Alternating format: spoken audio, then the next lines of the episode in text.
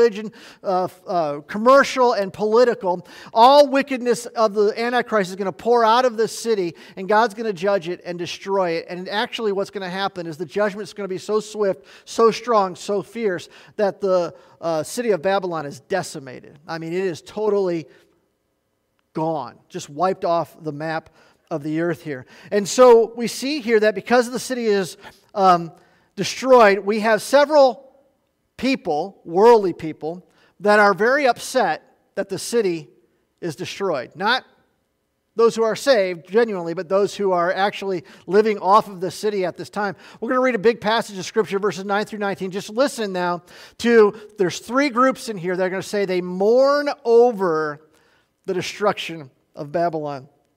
Verse number nine, and the kings of the earth who committed sexual immorality and lived in luxury with her will weep and wail over her when they see the smoke of her burning. The city was so uh, important to them. This was the hub of everything. This is uh, and the spiritual immorality, the sexual immorality there is talking about spiritual sexual immorality, but it's also talking about just this worldliness and how wicked this world was. It was where they got their elevation, their importance, who, who they were.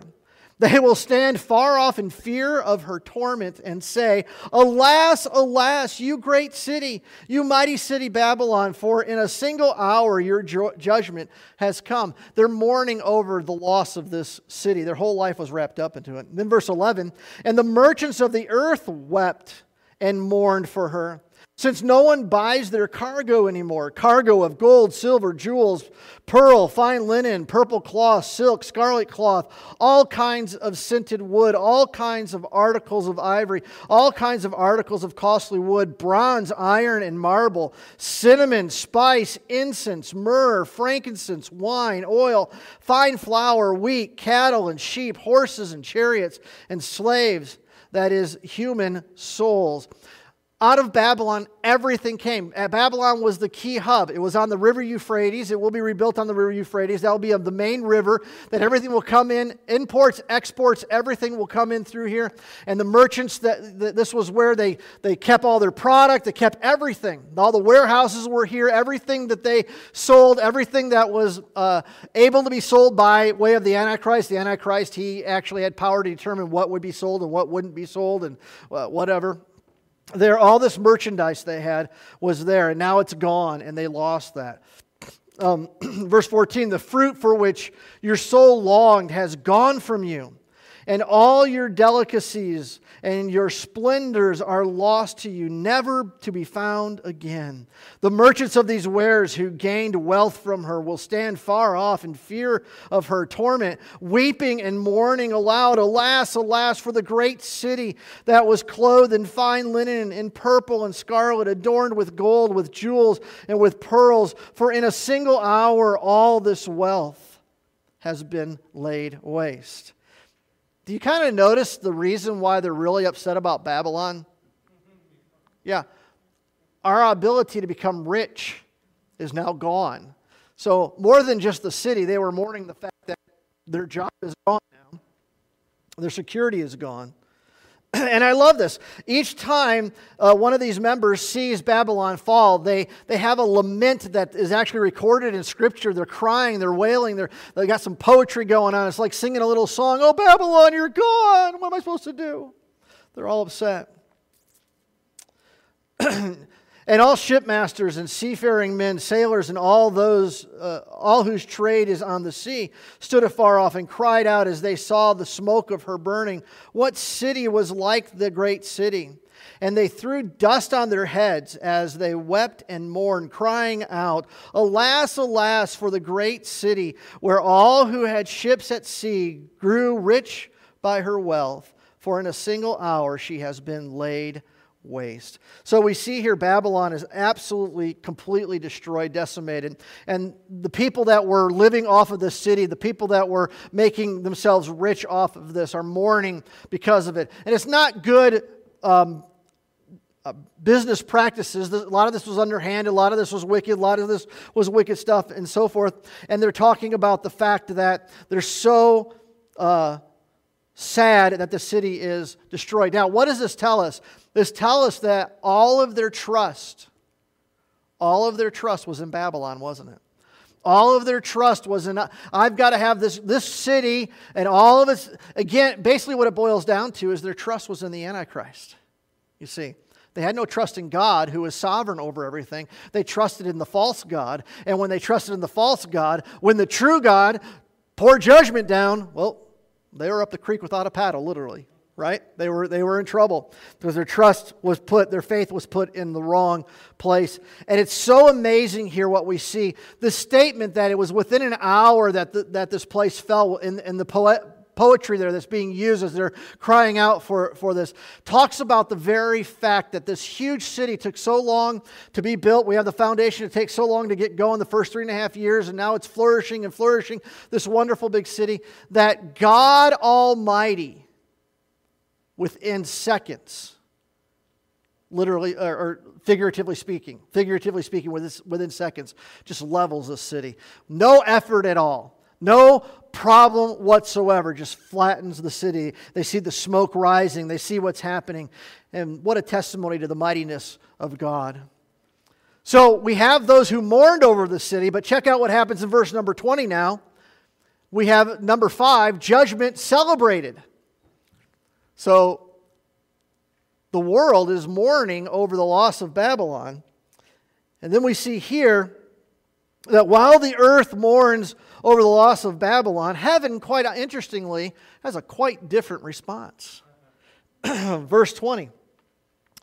The angel cries out, "Rejoice over her, O heaven, and the saints and apostles and prophets, for God has given judgment for you against her." He cries out, "Rejoice over the destruction of Babylon." Now, this is a this is not a call necessarily over judgment itself. God doesn't take joy in having to pour out judgment, but we rejoice in the fact that this shows us once again, as we've said many times throughout these past couple weeks, that God is holy and just and righteous, and His judgment is equal and perfect and right, and so we are to rejoice in, in worshiping God uh, because God is Uh, right, uh, righteous in His judgment. This is a call to rejoice because of the triumph of righteousness, the exaltation of Christ, and the re- arrival of Christ's kingdom on earth. So the destruction of Babylon has to happen. This has to take place, and we're going to see the total wipeout of all of this so that God's kingdom, Jesus Christ, can come again, and the kingdom will be established. So we see this rejoicing taking place in heaven. In verse, and then number six in our notes, we see that the judgment is finished. Verse twenty-one through the beginning of twenty-three says, "Then a mighty angel took up a stone like a great millstone and threw it into the sea, saying, 'So will Babylon the great city be thrown down with violence and will be found no more. And the sound of the harpists and the musicians of flute players and trumpeters will be heard uh, in you no more. And the craftsman of any craft will be found in you no more. And the sound of the mill will be heard in you no more. And the light of the lamp will shine in you no more.' The city is totally devastated. Everything that they did in that city that was prosperous for that city is now laid to waste. Nothing will happen. That's why everybody mourned over the city. The, the lengthy list that's given here of what is destroyed declares the absolute and complete destruction of this city and the fact that the city will never ever return again. Totally wiped out.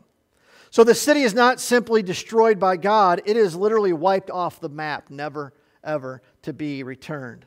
And the last part of verse twenty-three there uh, gives us uh, number seven here, the judgment warranted.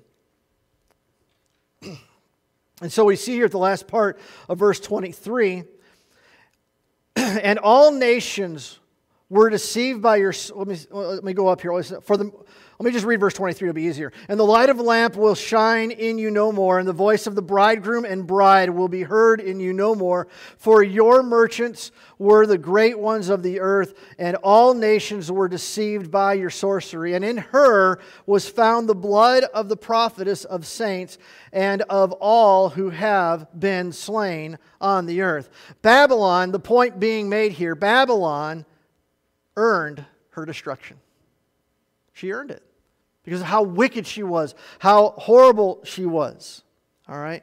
Um, The, the, because of the merchants, they obtained great wealth and power through Babylon. The sorcery that was there, false religion that came out of there, and the murderous nature toward true believers of those who were believers that died there. So God is absolutely just in destroying this city.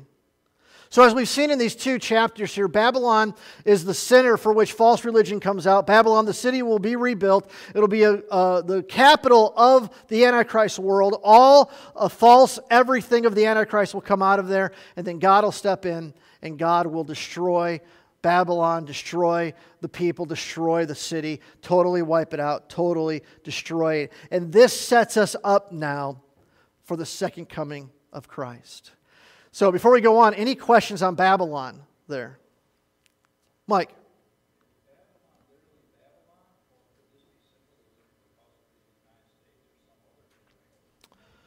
it, it could be. Could, could it be symbolism for something else, or, or could it be a symbol of a, of a country? It, it absolutely could be.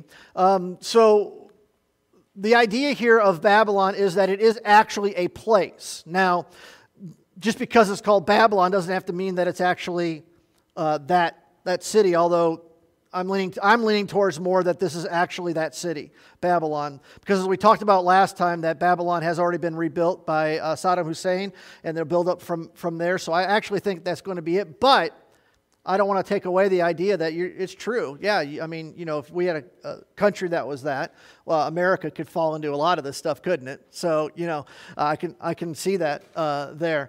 So, you know, again, that's one of those things we'll know if we're paying attention at that point, but I don't even think we'll be paying attention. So, there.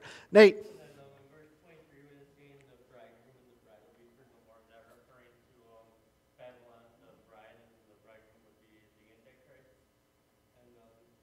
Yeah. yeah. So, so I mean, I, I think that's kind of a picture of, um, you know, also people giving in marriage and, and stuff like that. But yeah, it's also false religion that's there. Uh, all of that, all of that, all wrapped up into it. Yeah. So I, I would agree with that. Absolutely. Ron.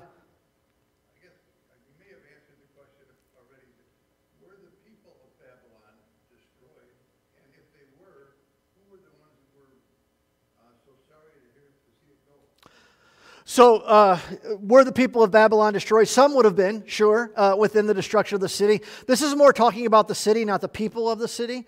Uh, so, you know, where they were destroyed is those that lived in the city were destroyed because their livelihood was completely gone uh, there and stuff like that. As we get into chapter number nineteen, we'll deal more with the people that are on the earth and what happens to the lost there and what we will see. So they'll coincide with that. So as far as the destruction goes, this is more just focused on the city, not necessarily the people of the city. The system there, if you will, of Babylon, the political and commercial system uh, and the religious Babylon is what that's talking about the most there. But yeah, if the city's actually destroyed, I'm sure there would be death and carnage as a part of all of that as well. Yep, absolutely. Good questions. Anything else? All right, so we move from the city Babylon now, and we move into chapter nineteen. And when we come to chapter nineteen, for us to get a kind of a picture of where we are chronologically, the seven-year, we have completely walked through the entire seven-year period, okay? All twenty-one judgments of God have been poured out on the earth. We've seen the destruction of all forms of Babylon, religious, political, and commercial, uh, and the city, actual city destroyed. So we are chronologically at the very end of the tribulation period and right before the second coming of Christ. So your first blank there is Revelation nineteen. And as we begin chapter nineteen, John is given a new vision. Uh, like many others, it begins with what John hears before what John sees. Here's another loud voice. However, it is not simply one voice, but a great multitude of voices that he hears. And what's so amazing about this in chapter nineteen at the beginning of this, what John hears is the wonderful crescendo of rejoicing and praising in heaven.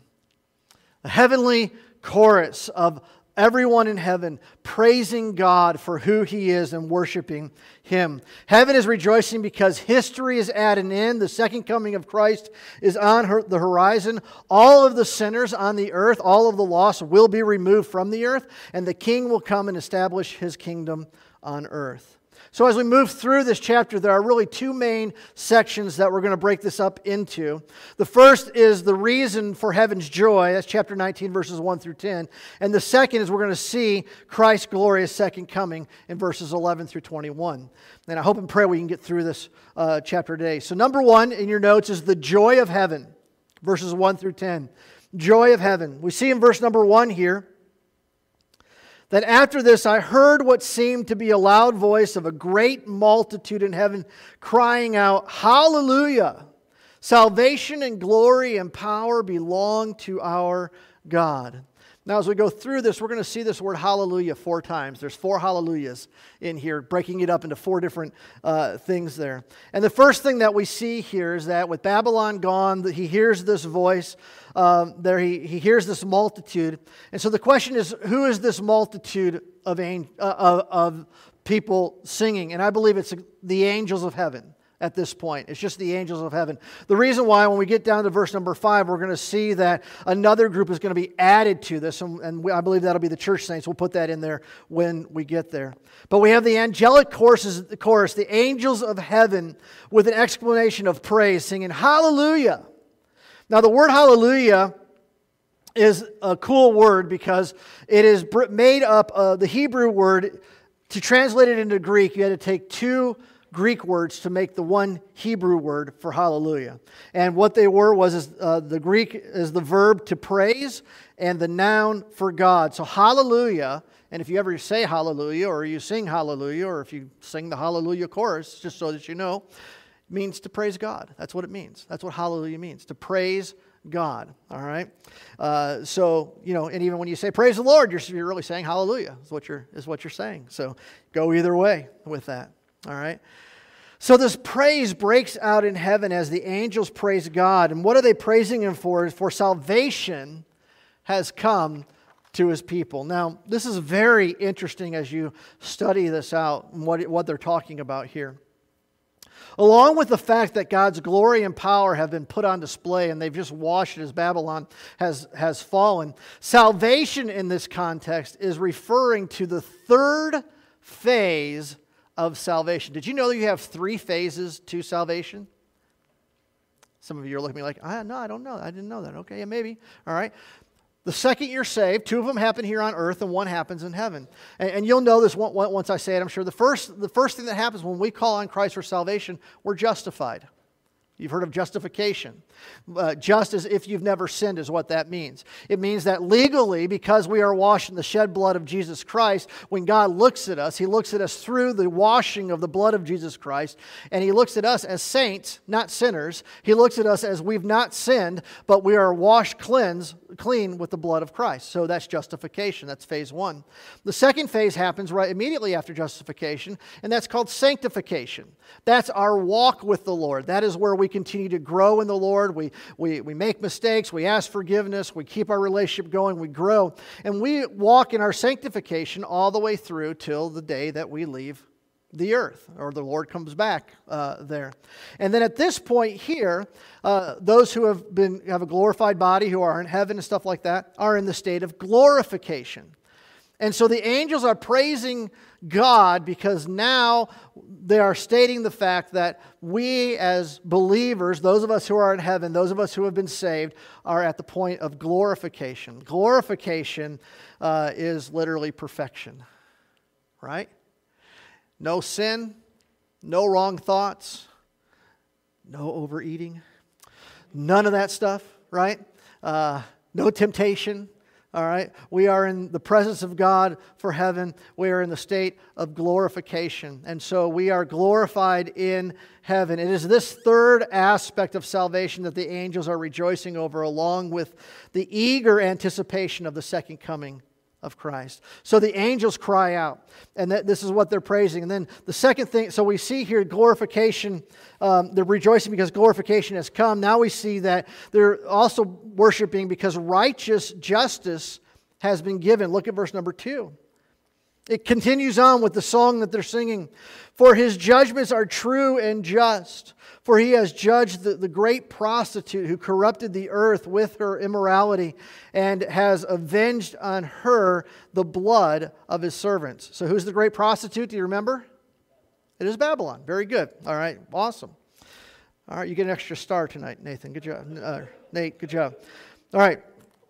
Rejoicing continues because God's judgments are true and just. Again, God is the righteous, holy judge. There's never a time that we can look at the judgments of God and go, oh my goodness, that's a little bit too much. I don't, I don't know, because God doesn't go too much. He doesn't go too little. He is perfect in his uh, judgments, all right? He's, he's wiped out the great prostitute Babylon, um, and the complete destruction of Babylon is testimony of the righteous judgment of God, all right? So perfectly balanced. The judgment of God is perfectly balanced with the wickedness of, of Babylon and his righteous judgment. This rejoicing is right and confirms the perfect holy judgment of God. So that's what they're saying here. They are confirming, the angels are confirming and praising God because uh, those who are in heaven uh, are saved at the point of glorification, and God's judgment is absolutely perfect and right. And then they continue uh, rejoicing because uh, of the end of rebellion in verse number three. Once more they cried out, "Hallelujah! The smoke from her goes up forever and ever." This is a statement again of Babylon being destroyed, and the idea of the smoke going up forever and ever means that she will never return. The rebellion of Babylon is absolutely, completely destroyed, never to come back uh, again. All right, uh, this is our second hallelujah that we saw. Uh, and while the sinful world mourned over the loss of Babylon, heaven greatly rejoices as the smoke rises forever and ever. The statement is powerful as it shows not only that the city is destroyed, but that its destruction is irreversible. John MacArthur, uh, in his book, uh, Because the Time is Near, said this: "The destruction of the last and most powerful empire in human history marks the end of human rule. The rebellion that began in the Garden of Eden is finally ended, except for the small revolt that will take place in the millennial kingdom, and we'll see that when we get there. There will be no more false religion. There will be no more injustice." The sin that started it all in the Garden of Eden, that has gone all the way through, that we're living today and will live until the Lord returns and all of this takes place, is now done on the earth. It is gone. It is wiped away. Uh, his justice is done. So we see here that they praise them for the end of rebellion. And then number four in our notes here on page three, uh, they rejoice for the sovereign control of God. The third hallelujah is sung here. And we see in the twenty-four elders and the four living creatures. Now, remember, we had the angels. Now we have the twenty-four elders and the living creatures join in in worshiping God, who are seated on the throne saying, "Amen, hallelujah." Uh, and from the throne came a voice saying, "Praise our God, all you, uh, his servants, uh, you who fear him, small and great." And then I heard what seemed to be a voice of a great multitude, like the roar of many waters and like the sound of mighty pearls of thunder, crying out. And then we'll see what they cry out here in a second. We have the third hallelujah ring out. The twenty-four elders and the living, four living creatures join in and worshiping. And then we hear a voice from uh, around the throne of God. This is more than likely not the voice of God, because the voice that, com- that what it commands is that everyone else now join in in worshiping God. Okay, so it's God not saying worship me, but he's saying now everyone else. And what he says here is he commands all those who fear God to praise and worship him. So after this command, John hears what he describes as a roar of many waters, like the sound of mighty peals of thunder. He, basically, this is a picture of the fact of the magnitude of all of the voices of heaven praising God. So what we have here now praising God is we have all of the angels of heaven, myriads upon myriads of angels, can't be counted. We have the twenty-four elders and the four living creatures added into this. And then we have all of the redeemed of heaven. That's us. That's us. Joining in and praising God as one magnificent, glorious chorus. Now, don't worry about it. You'll be glorified, so you'll sing on key. Right? You'll be in your new body. All right? You'll be able to, you, you know, it'll be great. All right? And the motive of this worship is that the Lord our God, the Almighty, reigns. Look at what they say. Hallelujah, for the Lord our God, the Almighty, reigns. They, they, uh, he's going to reign forever and forever. The Lord our God reigns. Would you think about this for a moment? If we're saved today, if you know the Lord is your personal Savior, we get to sing from the top of our voice that our God reigns. I can say, because I'm a child of God, my God reigns. And so just remember that when we sing in church, that's just getting your vocals warmed up for when we get here, right? Ready to go. But you won't have to worry about it because you'll be, like I said, in your glorified body, it'll be, it'll be good. So here's the point. The evil of the world system right here is gone. Wiped away. Heaven is rejoicing because now the kingdom of Christ has come in its fullness. But yet, the rejoicing is still not done, because the fifth thing that they rejoice for, we see in verses seven through ten, is the completion of the marriage supper of the Lamb. Verse number seven, let us rejoice and exult and give him the glory, for the marriage of the Lamb has come, and his bride has made herself ready. It was granted her to clothe herself with fine linen, bright and pure. For the fine linen is the righteous deeds of the saints. And the angel said to me, write this, blessed are those who are invited to the marriage supper of the Lamb. And he said to me, these are the true words of God. Then I fell down at his feet to worship him. But he said to me, you must not do that. I am a fellow servant with you and your brothers. You hold to the testimony of Jesus. Worship God, for the testimony of Jesus is the spirit of prophecy. We see several things happening here now. The multitude now announces the marriage of the Lamb, and that his bride has made herself ready. The marriage of a couple in biblical times was the greatest celebration and the greatest social event of that day. If you knew of a couple that was getting married, it was a highlight, and you were there at the party. It was an important social event. All right. When the marriage took place in biblical times, there were three steps to the marriage. There was the betrothal time, which you have heard before with uh, Joseph and Mary. Remember, they were betrothed to each other. Uh, there, that's the marriage contract. There's the presentation and festivities that take place, and then there's the marriage supper feast. Uh, the contract was usually arranged by the parents. There was usually Uh, um, parental uh, marriage arrangements that took place. Sometimes it did, sometimes it wasn't. Um, and there was a legal, it was legally binding, meaning this, that when the contract was made between the father of the one, uh, of the of the groom and the father of the bride, that was it. You guys are legally joined together. You cannot uh, have sex. You cannot be together that way, but you're engaged. Uh, you, and the marriage isn't final yet, but if you're going to leave that marriage, the only way you're going to do that is if there's a huge problem and you get an actual legal divorce to get away uh, from that. And if there's a problem with infidelity, remember we saw with uh, Joseph and Mary in the, uh, in the New Testament story of the birth of Christ, that one of the options was is that if they were unfaithful, well, they could be stoned as well, put to death there, or put away privately is what Joseph was trying to figure out there. But the only way you could end this contract of this betrothal was by the way of uh, a legal divorce. After the contract, the groom would go off and he'd prepare himself a place for he and his new, new wife. Usually took about a year. He had to wait till the father gave him permission to come back to come and get his bride. So he would go, and usually what would happen is they would uh, build a room onto their house. Uh, what, the groom would build a room onto the father's house, or have a piece of, uh, on a piece of property there or something along those lines, and would get that all ready. And then once he had it ready, and had it satisfactory, and had it to the satisfactory of his father, and his father wanted to make sure that his son wasn't a slob and brought his new wife home doing something pretty nice, right? So he made sure it was done right and everything was built right and stuff like that. Then when the father gave permission, then the groom would go and get his bride. And when the groom went to go and get the bride, the bride had to be ready, had to be uh, waiting, uh, had to be waiting with the bridesmaids, Uh, ready to go, so that any time that he comes, day or night, he could come and come and get her. And then he would come with his friends. They would, the groom would, and they'd come and get the bride and the bridesmaid, and they'd have a kind of a parade through town and pick up all the guests that were going to be coming along with that. They'd get to the uh, ceremony there, and they would have the presentation of the bride, and the ceremony would take place, and the festivities would take place. That could take up to seven days.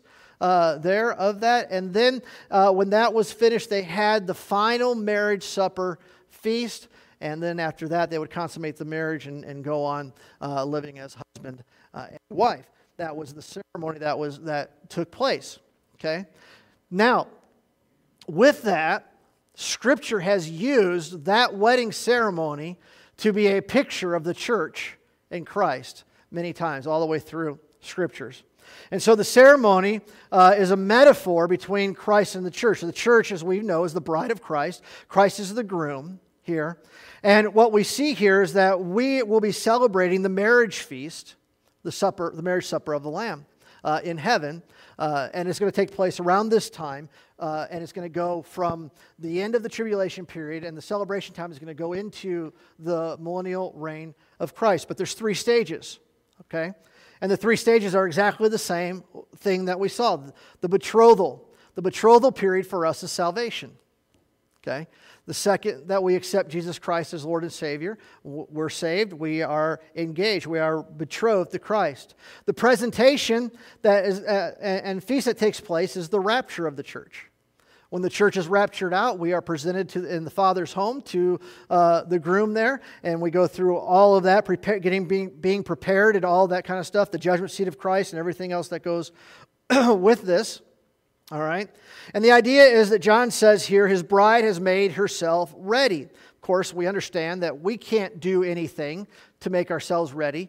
God has to do it in our salvation, and then the works that he produces through us. They say, he says here, the fine linen of the righteous deeds of the saints is what we're clothed in, is the righteous deeds that we do, because God works through us, the Holy Spirit works through us and clothes us in that.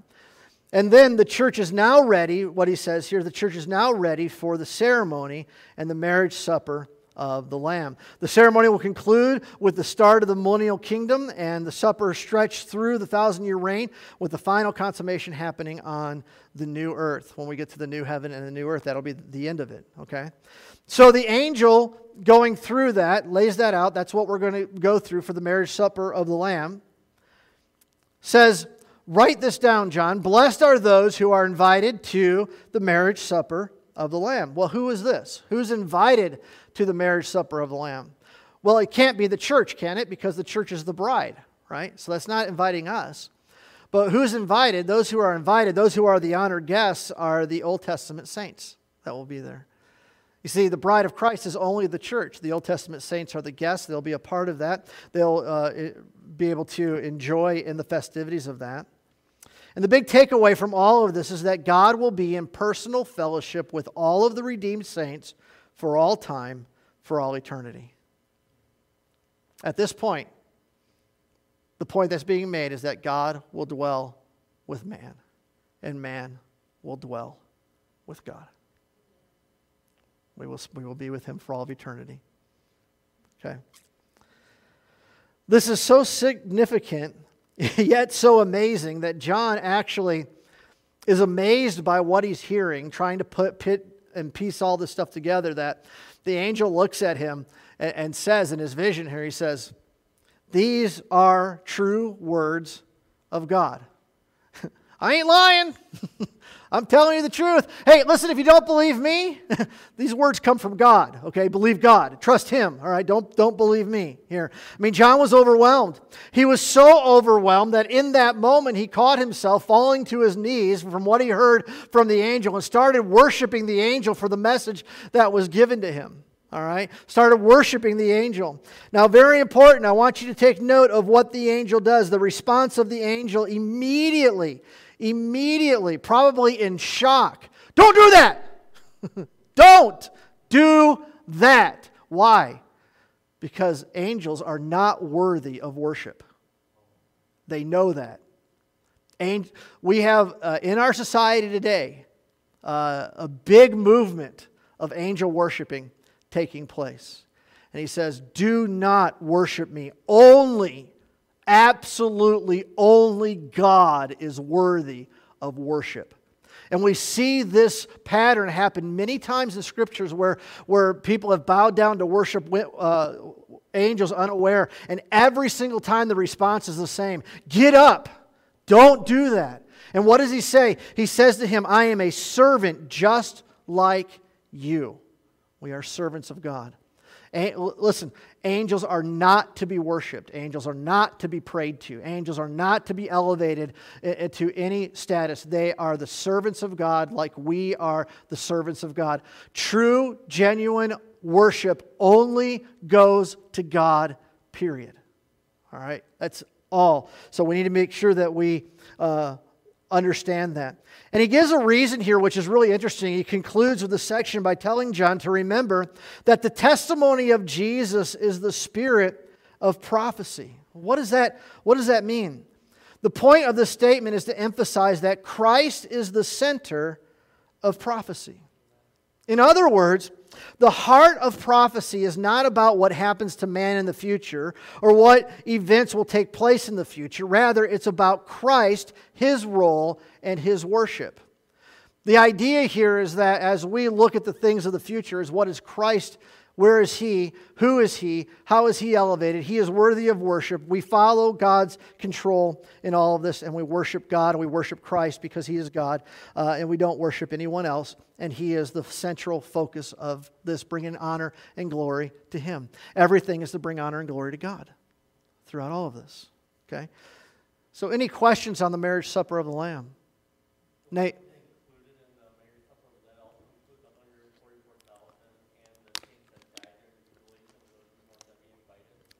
Uh, be invited?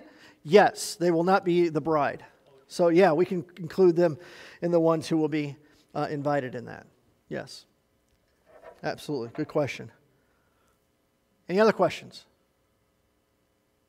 All right, we're doing good. You're holding on. We might get through chapter nineteen here. So now, the marriage of the supper of the Lamb is taking place.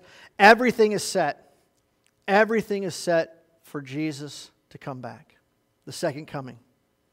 We see the second coming of Jesus. Okay. Now, as we venture into this section, verses eleven through twenty-one, we need, I need to emphasize and need to stress to you that what is being taught here in verses eleven through twenty-one is the second coming of Christ. This is not the rapture of the church. The rapture of the church is a separate event, happens at the beginning of the tribulation period. What is happening here is at the very tail end of the tribulation period, after the Battle of Armageddon, well, actually during the Battle of Armageddon is the second coming of Christ. Okay. When Christ comes to free Israel, because uh, the Antichrist is turned on her uh, and he wipes everyone out, this is his second coming as he comes to the earth. We will try to mark out some differences to show you some differences here between the rapture and the second coming of Christ. So when Jesus comes in his first advent, uh, which is Christmas, we celebrate that at Christmas. He came as a baby. He came as a Savior.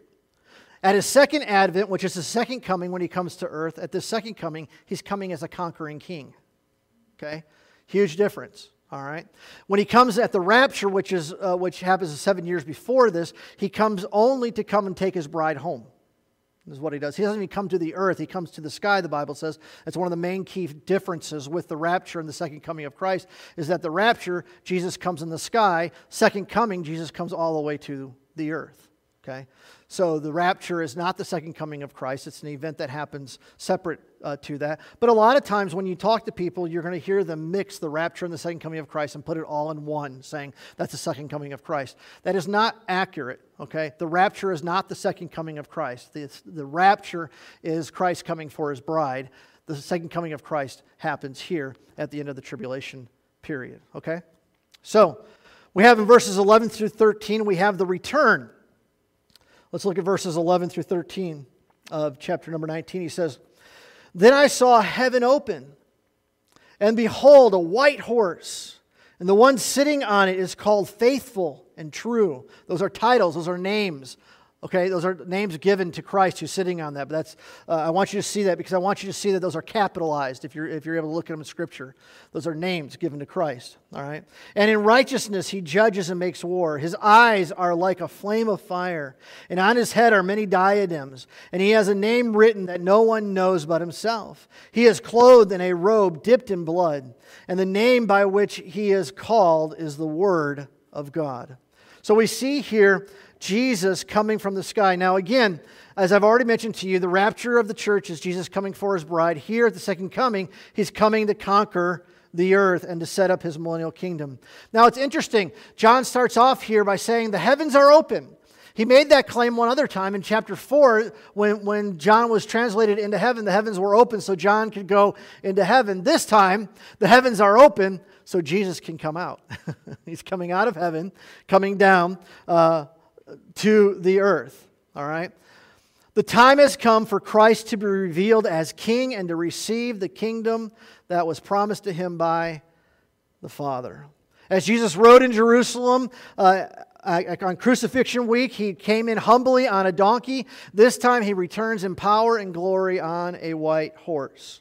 The white horse was traditionally uh, known uh, in that culture uh, of the victorious Roman generals who would ride on these white horses after a, a victorious campaign. They would have um, parades in the city of Rome and big, huge parades. This showed great victory there. Same thing symbolizes here the victory of Christ, uh, as well as it symbolized the perfect, spotless, and absolute holy character of Jesus, of the rider of this. Now, in this passage, there's much symbolism that we see here. We see the crowns, we see the sword, we see the rod of iron, and we see the winepress as we go through this. All of these are symbolic symbols that represent the royalty, majesty, and power of Christ when He comes. What is not symbolic is Christ's return. Jesus will come back. He will come back as King of Kings and Lord of Lords. We know that for fact. Some even suggest, and possibly right, that even the horse that he's riding on is symbolic of, of victory there, that he won't even be on a horse. Maybe, maybe not, but um, there's no reason to to think that he wouldn't be on a horse. You know, um, I kind of feel that, yeah, he'll, he'll be on a horse because uh, of the picture that's given with him riding on the donkey, going into Jerusalem, him coming as a conquering king on a white horse there. I don't know. It's not going to be that big of a point. He's still going to be the conquering king whether he's on a horse or not. So, okay, nothing to quibble about. So I don't want you elbowing me in heaven going, he ain't on no horse, Pastor Mike. You know, sorry. Okay. Anyways. So John describes Jesus uh, as being faithful and true. Titles, names for Jesus, because Jesus is always faithful and He is truth. And so great titles there. John continues as he describes, stating that Jesus is the warring king who righteously wages war against his enemies. And we are then again drawn to Christ's absolute righteous and holy judgment. He is absolutely right and holy to exact judgment on sinful man. So John focuses first on Christ's uh, personal appearance as the mighty, awesome rider. He says his eyes are a flame of fire. That's talking about the justice that, that he has, but also the fact that nothing is hidden from him, that Jesus comes in holy judgment. It says that he wore many diadems. The idea here is a ruling crown, a kingly crown. And the many that are there, the plurality shows that he has absolute and complete authority over everything. There's not anything that he doesn't have authority over. That's why the many crowns are given. He has authority over all of the universe there, okay? Jesus is King of Kings and Lord of Lords and will reign forever. Then John notices a name written on Christ. It says this name is written that nobody knows except Jesus himself. And guess what? We still don't know it. It's not given to us. The name that, that is written on him there, uh, no one knows. And I don't know if it will be revealed as he comes, but only Jesus knows that name. And then John now takes note of what Jesus is wearing. His garments, he says, are dipped in blood. Well, Jesus is coming now to the Battle of Armageddon and his second coming to, to war against this. But why in the world would his, would his garments be dipped in blood or be splattered with blood already? The picture here is this, is that this isn't Christ's first battle. Christ has been fighting for us and on, be, on our behalf for all of all through time there. Of course, the first and most uh, significant victory was the cross, wasn't it? Okay, where he, where he won our salvation. So I think all of that is symbolism to picture that victory there and his fight for us and this that he, that he has fought many battles for us. But the key to that is, is listen, this will be the very last one. This will be the last fight, the last battle. Um, And then it says that he, he's wearing a sash, if you will, and he's called the Word of Life, a great picture of who Jesus is, just proving of who he is. So we see Jesus coming in the sky. Now, when Jesus comes at the rapture of the church, Jesus comes alone. And he's in the sky, and we hear the trump of God, the, the, the call of the archangel, and those who are dead in Christ will rise, and those who are alive will meet him in the air, will get a glorified body and be changed and taken into heaven. However, when Jesus comes back at his second coming, he doesn't come alone. He brings somebody with him. Let's see who he brings with him in verse number fourteen. Verse fourteen, and he says, "And the armies of heaven, arrayed in fine linen, white and pure, were following him on white horses." Who is this group that comes with him at uh, his second coming? These people are defined as having fine linen, white and clean. In other words, they're wearing white robes. So who is given white robes? The church-age saints are given white robes. Guess what? We come back with Jesus, and we're going to go to the Battle of Armageddon. Are you ready? And so here's the thing. Since Jesus gets a horse, I want a horse too. Now, if Jesus doesn't have a horse, I don't get one either, but that's okay. But it says that we come with him in the air on white horses as well, showing the victory and stuff like that. All right? So the primary group that John is describing here is the church, which is the army that returns with Christ to the, the great battle of Armageddon and his second coming. All right. Now, there's no doubt that the church is in view. However, some have suggested that it could be even more than uh, the church. I, I don't necessarily disagree. I have some thoughts on this, a little bit different than this, but it's all, it could be as well as not only the church saints. So my point in telling you this is that it is definitely the church saints that come back with Jesus. It could possibly be the tribulation saints, because they do eventually get white robes as well. Uh, it could be the Old Testament saints as well, because they are resurrected at the end of the tribulation period. My question was with that is, are they resurrected yet or not? Uh, because we're not completely done with the tribulation. We still have this battle to take place, so there's a question there. Um, and it could be also the holy angels, which that could be as well. It could be all of them, uh, part of them. The only thing that I know by the description that's given here is that I'm positive that it's the church-age saints that will come back with Jesus for the battle of Armageddon. We get to come back. There's no reason to say that these others can't, just de- determining on the timing and, and whatever there, but it's possible they will as well. Now, how many of you, knowing that Jesus is on our side, is ready to come back at the Battle of Armageddon and kick some butt? Right? Guess what? We don't get to. Sorry. As a matter of fact, um, we may have horses, but we have no weapons.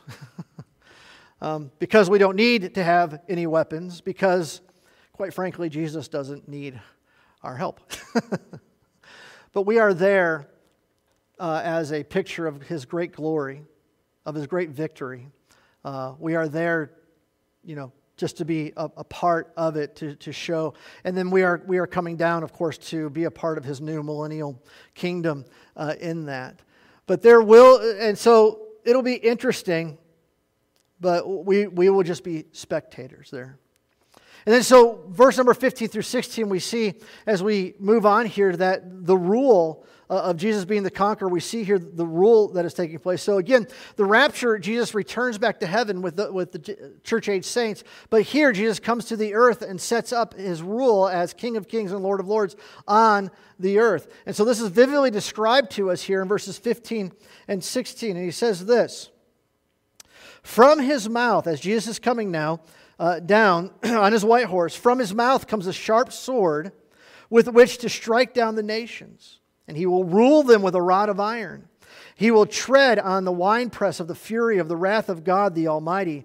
On his robe, uh, on his robe and on his thigh, he has a name written, King of Kings and Lord of Lords." So we're at the Battle of Armageddon. Jesus is in the sky on his horse. We are, we got his back, because we know there's not going to be any trouble there. And the Bible says that out of his mouth comes a sword. Of course, that's symbolic. And that's a picture of the fact of the power of the very word of God, the very word of Jesus speaking.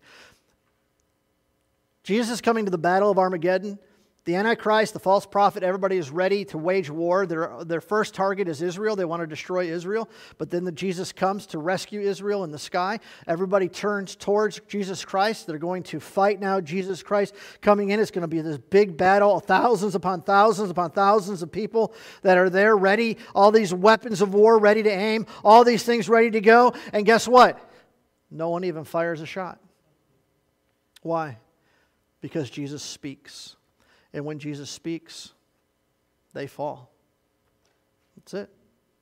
That's the, it's like watching, you know, a boxing match where the guy comes out and the first swing, he knocks the guy out. And it's all, I mean, you know, you, you bought pay-per-view to watch this thing and the guy's already out. And you're like, what's going on? I mean, that, that's just basically it. Jesus comes in and he speaks. I don't know what he says. Whatever he says, wipes them out. All of them. Devastated. So Jesus will simply speak. And he will strike down the nations. Who will be dead? Well, the dead will be the following. All gathered in the valley of Megiddo for the battle of Armageddon. We talked about that. All of those will be dead. But listen, every unredeemed person on the earth will die when Jesus speaks. Every lost person on the earth at that point when Jesus speaks around the globe will instantly die, be dead. He wipes out the earth of all sinfulness. All right. This um, has been called, uh, and we see this more in Matthew twenty-five here, uh, given uh, to us as the judgment of the nations, or the separating of the sheep and the goats. In the back of your notes, I want you to pull out this little chart that, that you have here. How many of you, when you take that out and look at it in the back uh, uh, there, go, hey, I've seen this before. Does anybody remember this? Way, way, way back one hundred years ago in the beginning when we started this, I gave you this little handout. However, are you ready? Are you sitting down? I was wrong on just one thing. And... Uh, in my studies, I've come to realize I never really knew where to put this. I always put this at the white throne judgment of God. But as I've studied and gone through this time, I have learned that it is right here at the very end of the tribulation period of what is known as the separation of the sheep and the goats. Okay, it's not at the white throne judgment. It is, it is right here at the end here. This is called the judgment of the nations. Uh, Matthew twenty-five talks about the fact that, that the nations are gathered. The, those who are lost are wiped out by Christ. They are the goats. They go to hell. And those who are alive and remain are saved.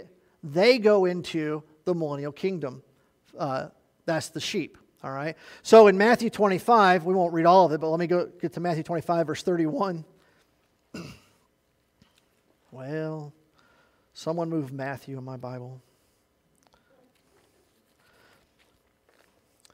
Uh, Jesus is speaking here, talking about the end of time. He says that when the Son of Man comes in His glory, that's the second coming, and all the angels with Him, then He will sit on His glorious throne.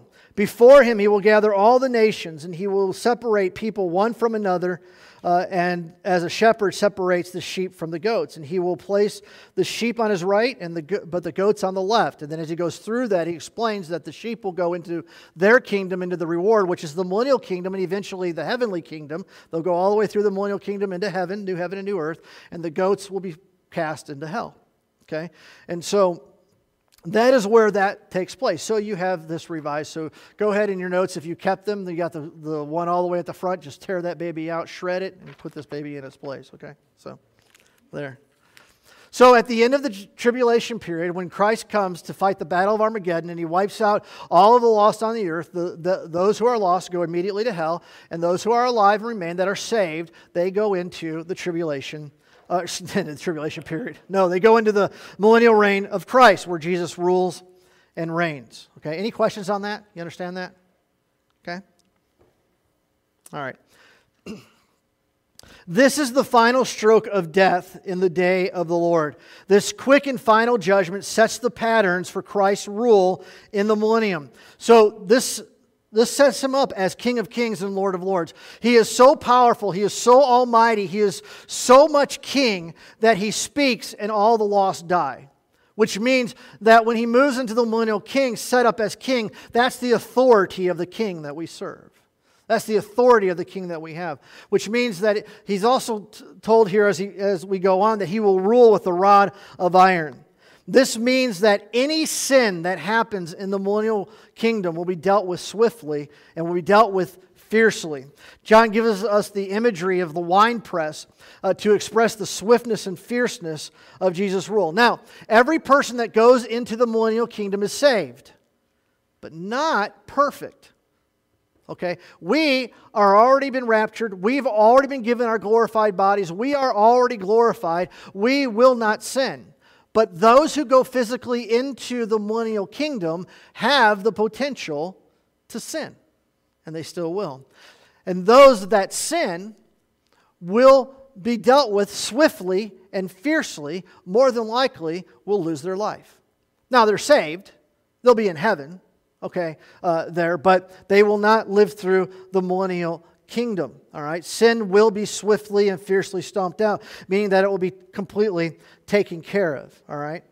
So this speaks to Christ's unyielding and absolute government where man is required to conform to his righteous standards.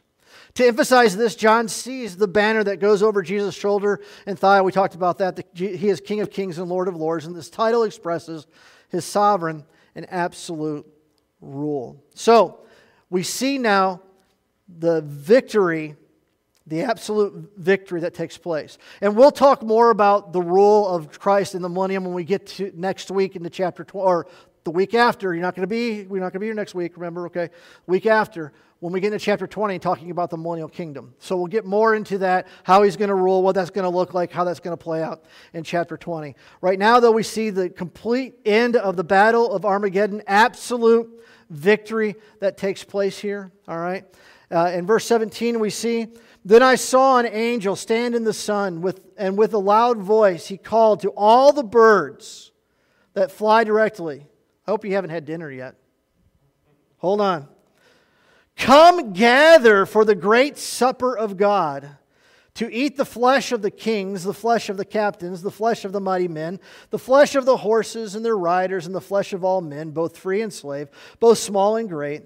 And I saw the beast and the king of the earth with their armies gathered to make war against him who was sitting on the horse and the almighty army. And the beast was captured, and with it the false prophet who in its presence had done the signs which he deceived, those who had received the mark of the beast and those who worshipped its image. These two were thrown alive into the lake of fire that burns with sulfur. And the rest were slain by the sword that came from the mouth of him who was sitting on the horse, and all the birds were gorged, gorged on their flesh." So we see here the conclusion, the absolute victory of what I just said, Jesus speaking and them all dying. He breaks it down more to let us see what's actually going to happen a little bit more. A vivid picture of the Battle of Armageddon. This angel, he says, is standing in the sun. It's not the idea the angel's actually in the sun. It's that the angel's in the sky with the sun behind the angel. Uh, you know, so we would say if it passes in front of, passes in the sun, you know, that's what he's talking about there. And the angel commands all of the birds of the earth. Now, all of the birds of the earth. I don't know, parakeets. I don't know, cockatoos. I don't know that they actually eat meat, but they will here. They'll eat flesh. Do they? Okay. Okay, I didn't know what, I, you know. I just, you know, all of them can do that? Good. You bird people know. I don't know. I stay away. All right, so they come and they eat. And so everybody dies, the body, the corpses are on the ground, they're all wiped out, the birds come. This is where we see the picture that was given. Remember, the blood flows to the height of the bridle of the horse, the, the tearing of the flesh, and all this kind of stuff there.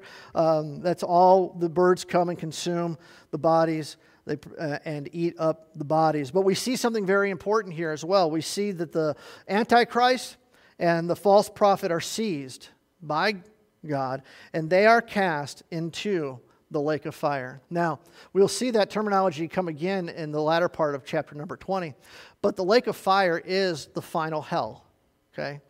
Um, so, just to let you know, um, heaven and hell have gone through over, over the periods different renovations, different times uh, there. So, um, and, and so uh, we won't probably go into all of that, but right now where those who die go to hell, we call it hell, uh, it's just a waiting place for the lake of fire. Now the conditions are the same as what we recognize hell to be. Uh, it's torment, it's fire, it's, it's like Gehenna uh, there that, that Jesus talked about there and stuff like that. But when you get to the lake of fire, it's just that much worse. And heaven and, or hell and all the dead go into the lake of fire. So we see here that the Antichrist and, and the false prophet are the first two to get their final eternal resting place in the lake of fire. That's where they go. They're there. Eventually, this is where Satan will be cast as well. All right. And so we see here that they're cast into the lake of fire. And then with the word of his mouth, Jesus slaughters every unbeliever. The birds consume them. The battle of Armageddon is finished.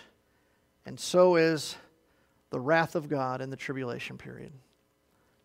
That's the end. The twenty-one judgments of God through the tribulation period, the uh, freedom of Satan uh, and his demons to do whatever they want, um, the wickedness of the heart of man who will not repent, uh, and then the death of all who are lost as Jesus comes as King of Kings and Lord of Lords. He now wipes them out. They are dead. The birds feast on the, on the corpses there, and Jesus now is ready to come to the earth and establish his millennial kingdom.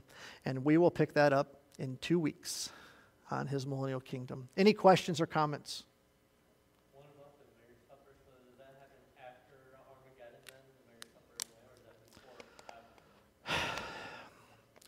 supper is there, or is that before Armageddon? So, I, you know, I think quite honestly, because it, it just tells us when it is. When does the marriage supper of the Lamb happen? Yeah, I would say it's probably after the battle of Armageddon because it goes into the millennial kingdom there and continues through the millennial kingdom, all of that. Yeah. Yeah, we celebrate. Yeah. Jesus doesn't throw any small parties. So, no, that's good. Steve. He'll be when Jesus returns, he'll be returning in at the Middle East, the Valley of Megiddo, where the Battle of Armageddon will be, that he'll be coming in that right there. The Bible says that his second coming, Zechariah gives us a picture of it where he comes to the Mount of Olives. And, and we kind of talked about this earlier. You know, one foot steps on the Mount of Olives and, and crushes the Mount of Olives, the others in the sea, and, and the power of God and all that. Basically, the earth is, is transformed uh, because of the mighty earthquake that takes place. All of that happens when he comes. The point is, is that at Jesus' second coming, he does come to the earth.